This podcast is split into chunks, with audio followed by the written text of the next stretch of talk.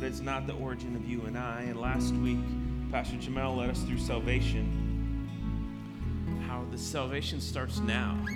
And it's by God's grace. You have the imagery of the river going away, the river of God's mercy going away, bring away all of our fallenness, and then the river of grace coming back to God. And this week we're looking at peace. And we're going to look at this in the context of Romans 1 7. And so I'll, I'll go ahead and open your, your Bibles up, or the words are on the screen. Here's Paul's greeting to the church in Rome. He says, To all God's beloved in Rome who are called to be saints, grace to you and peace from God our Father and the Lord Jesus Christ. We're going to unpack this verse to take a look at peace. But even as I was preparing and then sitting in here in worship, the very beginning of this seems pretty, pretty important. At the very beginning, he addresses this church, this fragile church, in a in a pretty scary time. They don't really have the the term Christian yet, and so he calls the church God's beloved. As we start off, I want to invite you to hear that as yourself and hear that as as us as a body. And so let's let's pray and ask God to speak. And let's let's ask him to open our hearts to see ourselves the way that he sees us, okay? Let's pray together. God Almighty,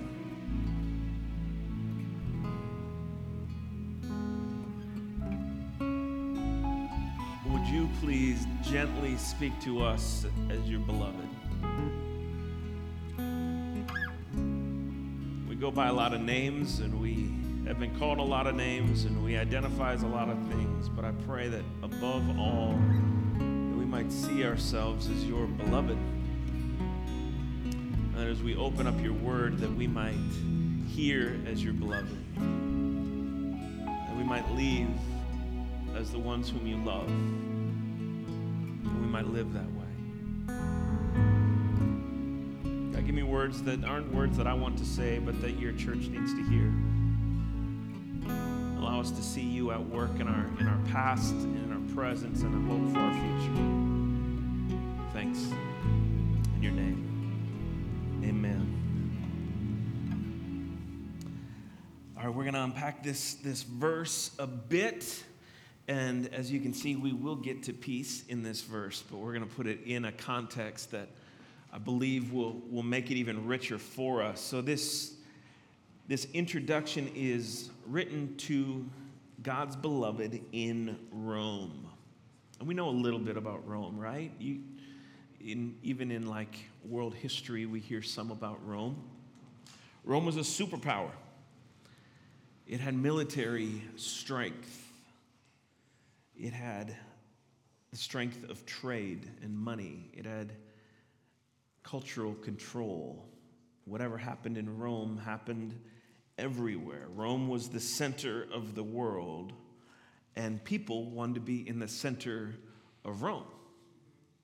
So the, the Roman Empire spread all over the place. But if you could get your way to Rome, the city, and if you could get your way to be in the very center of life in Rome, there seemed to be some security there. This is to all God's beloved in Rome who are called to be saints. Now, Paul's calling us, or the church in Rome, he's calling them a lot of names here. He's calling them beloved, he's calling them saints. Now, this word saints is, is like the word holy, it's people who are set apart. The saints are the people who are distinct because of God's presence in them. And as we talked about in Rome, you want to be in the center of Rome. This idea of saints feels like you want to be in the center of God's people, right? Does that make some sense? You're set apart. You're the center of where God's moving, of who God has called, and this idea of being in the center. That's a very Roman understanding. People who would hear that would say, okay, I get that.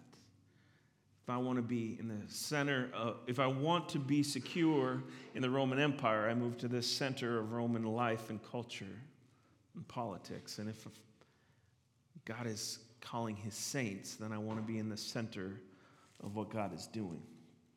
As I think of that phrase, called to be saints, I think of Acts 10, where we see Peter, this Jewish believer, having a vision that God is calling him to go to Cornelius, a Roman Gentile. You see, where this is significant is in culture and politics, Cornelius is in the center, and Peter is on the margins. But when it comes to faith, well, Peter sees himself in the center. He's one of the apostles, he was a disciple. And Cornelius, he is off in the margins. He may have the political control, he may have a name in the Roman world, but in the kingdom of God, he's, he's out in the margins. And what does God do? He gives Peter a vision. Peter's up on the roof, hungry, the vision of the, the big sheet with all the animals, if you remember in Acts 10. If you don't, go read it. It's a fascinating story. But the verse that stands out is God says to Peter, Do not call common what I have called holy. Do not call common what I've called holy. And then all of a sudden, Cornelius' men come to the door. These very common men, these men on the margins who don't really matter to Peter. Peter doesn't feel called to go to them, except God had just met him and said, Don't I've called them holy. I have called them set apart. They're to be saints. As you know the story of Acts 10 and 11, Peter goes out to Cornelius' house. He goes to the margin of his faith. He says, Hey, I don't even belong here. You know that I'm not supposed to be here. And there on the margin, he experiences God. And he says, Who could withhold the waters of baptism? Who could say that that isn't the Holy Spirit at work? The very place he didn't expect to see God moving, God was moving. God was calling Cornelius and his household saints. And we get this glimpse of where God, where God moves and where we expect him to move. In Romans 1 7, Paul goes on and he says, Grace to you. Now, last week, Pastor Jamel talked about this river that flows back to God being grace, that we're brought back to God in ways that we have access that we can't earn on our own, that we don't deserve, and yet God, in His goodness, brings us to Himself. This undeserved merit, this grace that we're given, and then grace to you and peace from God our Father. This is our topic for this morning. Now, in Rome, they knew peace. It's very significant that Paul is writing of peace to the people of Rome. At the time of this, there was this thing called Pax Romana and Pax Augusta, which means the peace of Rome and the peace brought by, by uh, their emperor. It was this lasting peace that people felt like in their lifetime and in their children's lifetime, they will only know peace. But the reason they will only know peace is because Rome was so powerful. Because when Rome flexed his muscles, nobody could rise up against her. And so there was this great peace that came upon. As long as Rome remained in power and you remained in the center of Rome, then you would live in peace. And so Paul is writing to this church he's never visited, and he's praying peace onto that church. Why would he pray and, and bless them with peace when they already know peace? Right? Sometimes I think here in the U.S., we get tripped up on some of the things of Scripture because we think we already know them, we already experience them. So the people, he's writing to the church in Rome, and the people in the church in Rome are not really the people who would experience the peace of Rome. They know of it, They hear of it, but they don't experience it. The, the church in Rome, they were not invited into the center of Roman life. The church in Rome were, were Jews and Gentiles. But the Jews had been kicked out of Rome and brought back into Rome, and all of this movement. The Gentiles there, many of them were slaves. They were Roman slaves, or they were uh, people without citizenship. It wasn't were they legal or illegal aliens. They were not citizens in their former country, and they are not Roman citizens. They're just paperless. They just have to exist in an empire without any proof of them existing. The people in the Church of Rome came from families, the ones who were Roman came from Roman families who would adopt their children into more wealthy Roman families so that those children would know more peace. This is something that often happened in the Roman Empire. If I, if I am poor and you have more money or more prestige in Rome, I will give you my child to raise as your own because, well, then they will know this peace. And this Roman peace, I, I want my child to know it. So just anything to get ahead. They'll marry off their daughters. They'll adopt out their sons. They'll do whatever it takes. And, and yet, this church in Rome are the people on the margins of the Roman society. They're on the outside, they're, they're not citizens. Many are slaves. Many feel unwanted, and they're being called beloved and they're being called saints, and they're being offered peace. So we say peace a lot. What is this? We know that there's the Hebrew word shalom. There's this definition that is used pretty often. I keep reading it that I, I like. It's God's wholeness where nothing is missing and nothing is broken.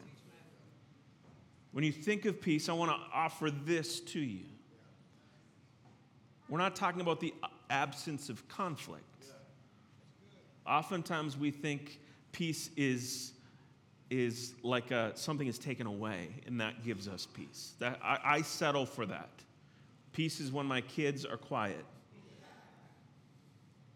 That's not, that's not peace, that's just like momentary relief. Those are different things. The kingdom of God offers us something bigger than momentary relief. Often we'll settle for that moment, right? But this peace is God's wholeness, not even my wholeness or your wholeness, God's wholeness, nothing missing, nothing broken. It is for you as an individual, but is never experienced individually alone. It's for each of us as specific people, but it's experienced together. Because if nothing is broken, that means there's community and relationship.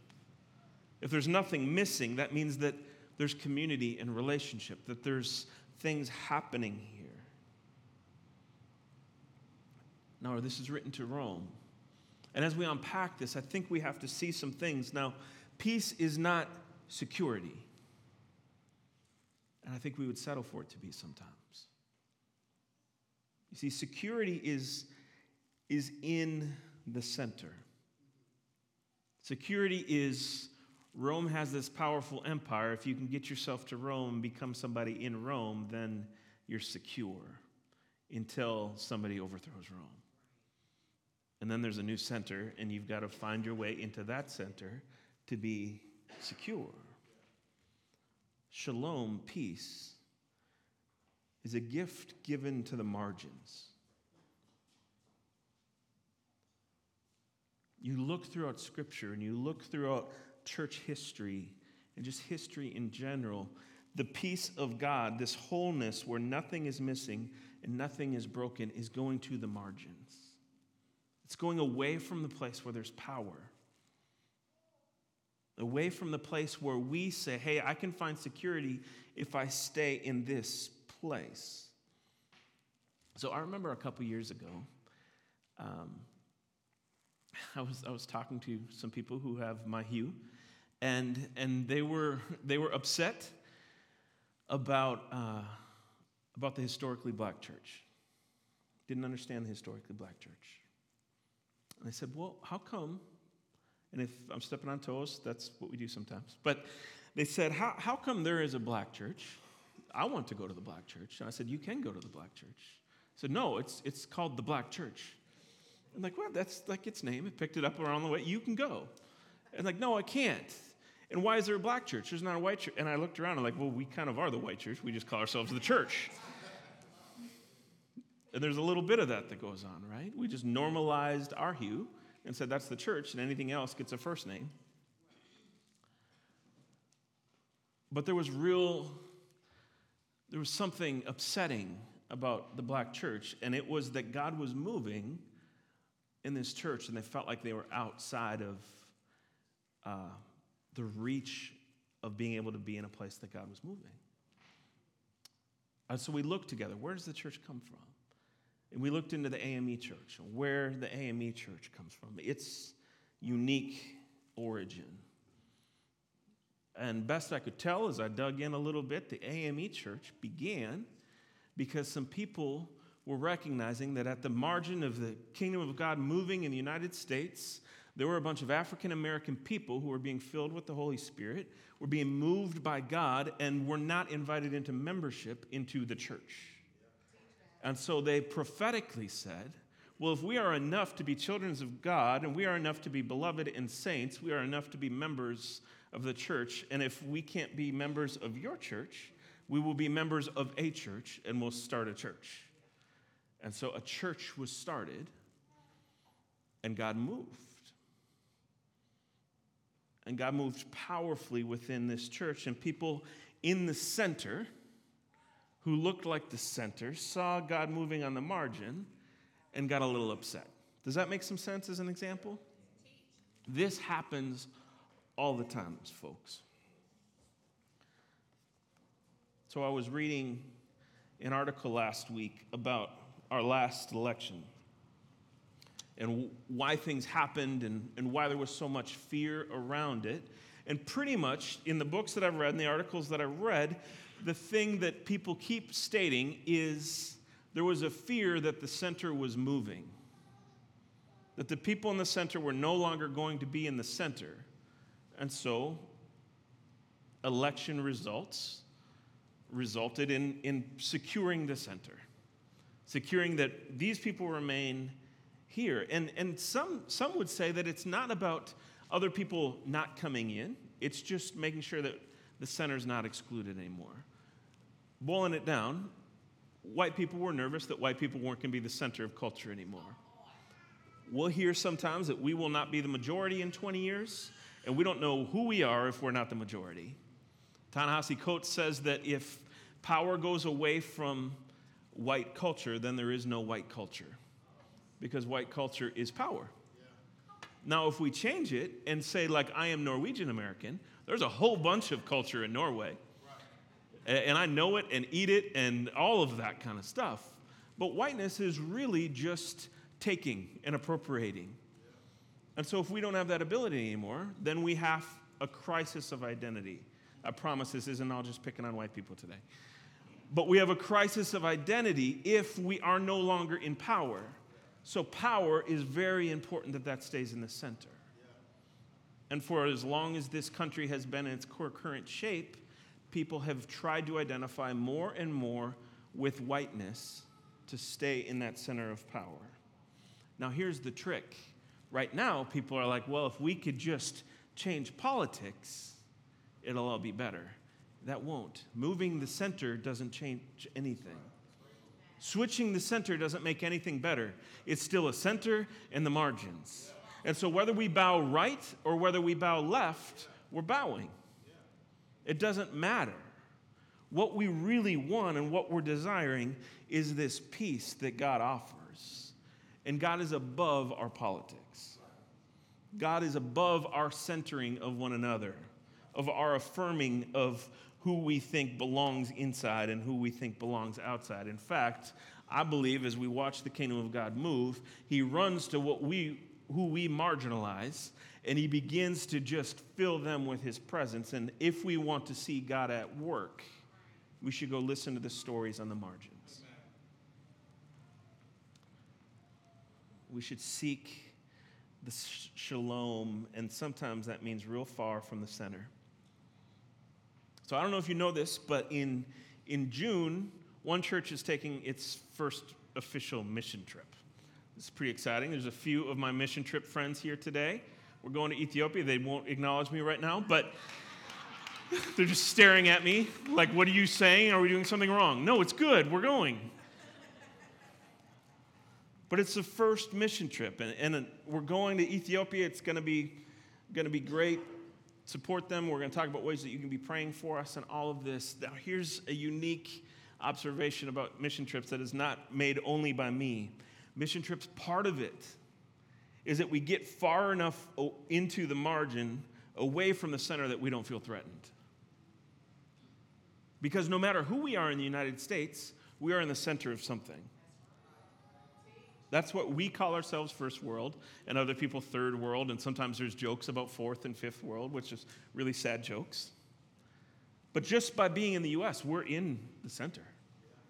And so sometimes what happens is we just try to get just past our guilt to go see God at work somewhere else and not have to deal with any of the internal work. And I'm telling you, I've led 20, 30 mission trips and one person who's ever gone with me didn't come back saying, All I saw was God at work.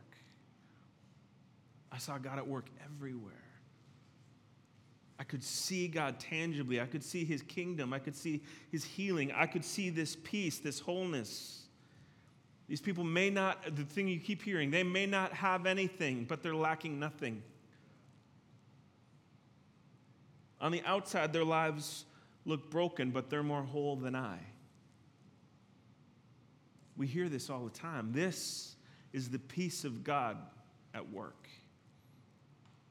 So, this, this weekend, my, my daughter Anna is not here because she was the star of a Special Olympic basketball tournament and she is exhausted. She was hooping, she had one rebound. That's her stat line. But she's playing against people who are grown, so a rebound is pretty good. She is built low to the ground to get a rebound. That's a good sign. You put a Fitbit on her, she ran miles this weekend. The reason I bring it up is if you ever get a chance to go to a Special Olympics tournament, any kind, or spend time around people who are in Special Olympics, this is not like a church event, but you are in the middle of God's shalom. You go in the middle of that population and you experience joy that we don't have. They may have a, a, few less points on their IQ exam, but they are missing nothing. There is a community there that we need to learn from if we could kind of set our pride aside. There is something beautiful and powerful and like the kingdom of God and his peace, this wholeness where nothing is missing and nothing is broken every time I go around these Special Olympic athletes. So, on a place for the Louisville Flyers, and they have little bowling days and movie days and all of these kind of things where a real community gets together. It looks a whole lot like the church or who we should be. And every time you're there, it's like take your shoes off, holy space. Because God's presence in there is there in this church, there's quite a few people who are working in uh, and with immigrant communities. And as I hear stories, you're there because you're called to be there, because you believe God has invited you there. But I hear stories of God moving, of his peace breaking through, of his shalom being there.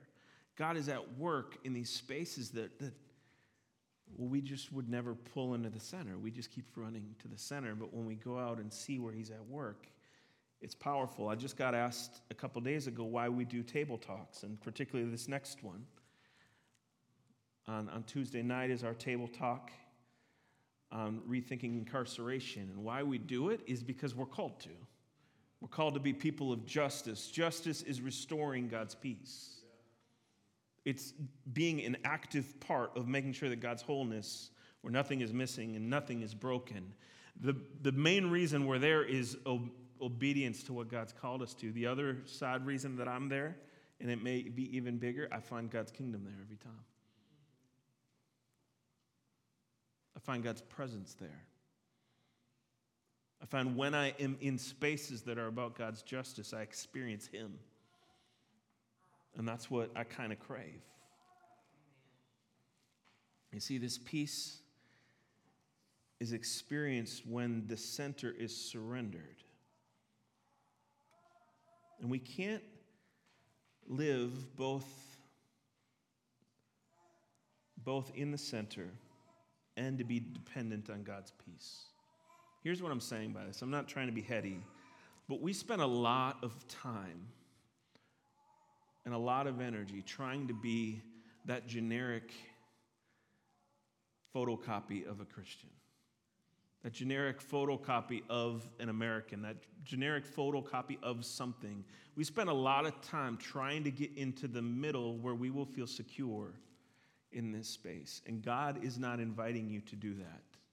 And if you want to experience more of Him and more of His peace, then stop running to the center. And maybe, if you don't know how to do it, then turn your ears and your eyes to people on the margins and hear what God is doing. And let that be an invitation for you to just open up to what God is already doing to open up to where you are on the margins, to open up to where you don't match the center, to open up to just your, your need for who God is.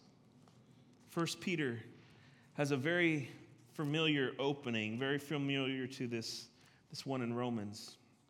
Peter, an apostle of Jesus, I'm going to butcher these names, sorry, to the exiles of the dispersion in Pontus, Galatia, Cappadocia, Asia, in Bithynia who have been chosen and destined by God the Father and sanctified by the Spirit to be obedient to Jesus Christ and to be sprinkled by his blood. May grace and peace be yours in abundance. Here's the beauty of this he's writing to people who were dispersed, they had to scatter. They couldn't be where they were home anymore. And he sends this letter that is passed from place to place. And he says to you who are scattered and don't have any security, grace and peace. Why? Because even when you're scattered, God's grace and His peace can reach you.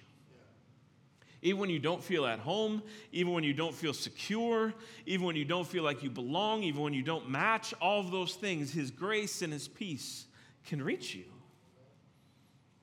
In the next chapter, to this church who's scattered, who doesn't belong, he says, You are a chosen race a royal priesthood, a holy nation, God's own people, in order that you may proclaim the mighty acts of Him who called you out of darkness into His marvelous light. Once you were not a people, but now you are a people. Once you ha- had not received mercy, but now you have received mercy. These people who were pushed to the margins, literally, they were kicked out of their land, pushed to the margins felt unwanted, and God says that they're chosen. A royal priesthood, we can't even get into all of that. But that means it's really about time that you and I stop insulting what God has done in us. We stop assaulting one another. We stop tearing people down and acting like we are common. One of the things that I've been praying for us is that we would stop calling common what He has called holy. And that includes you calling you common. We need to stop doing that as an act of discipleship. We say, Yes, I am fallen, but I am not giving my sinful nature that much credit. God is bigger.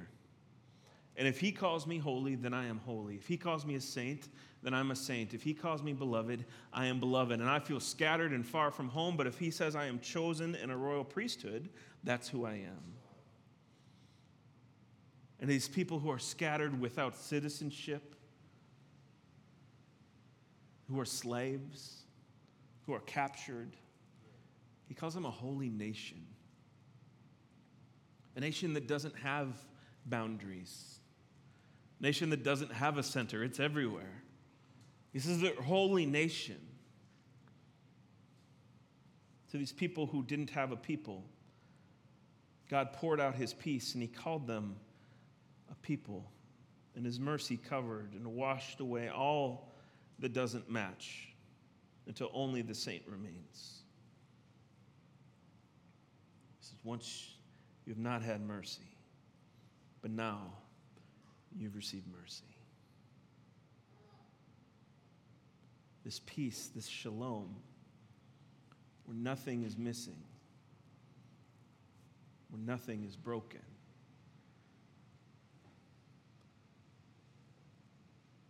Where do you need to experience that?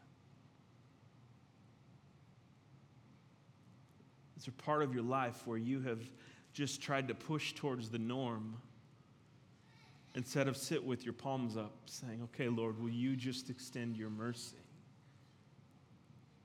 The parts where you've pretended and played whole, where He's offering to say that there's nothing missing. There's nothing broken there. I'm, I'm, I'm repairing, I'm healing if you let me do what I do.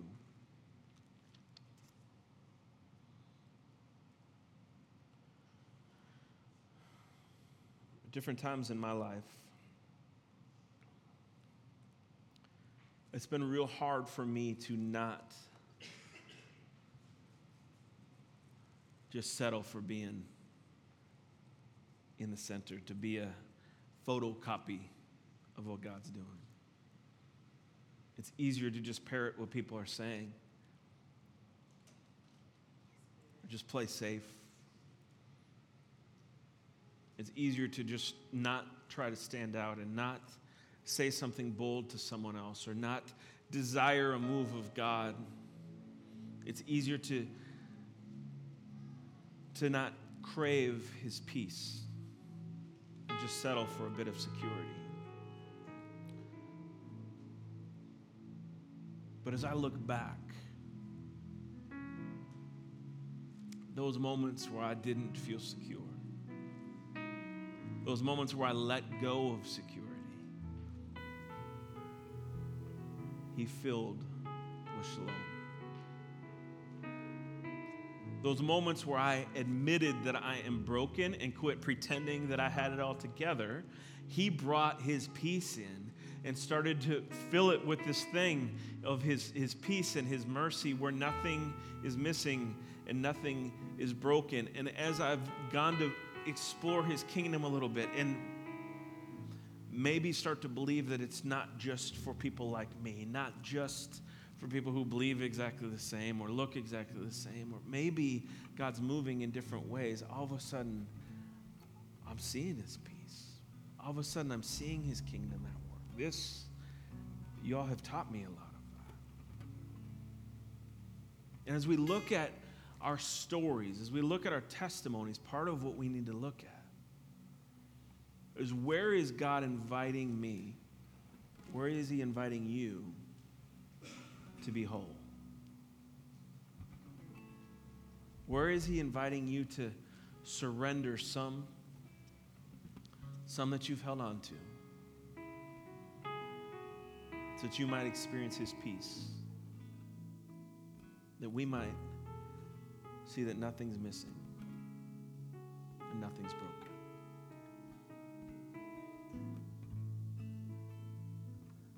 Pray for us. Some of you may need someone to pray with right now.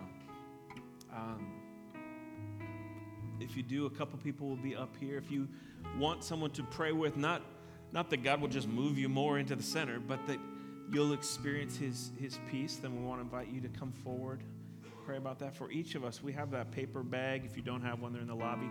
It's just a, a lunch bag.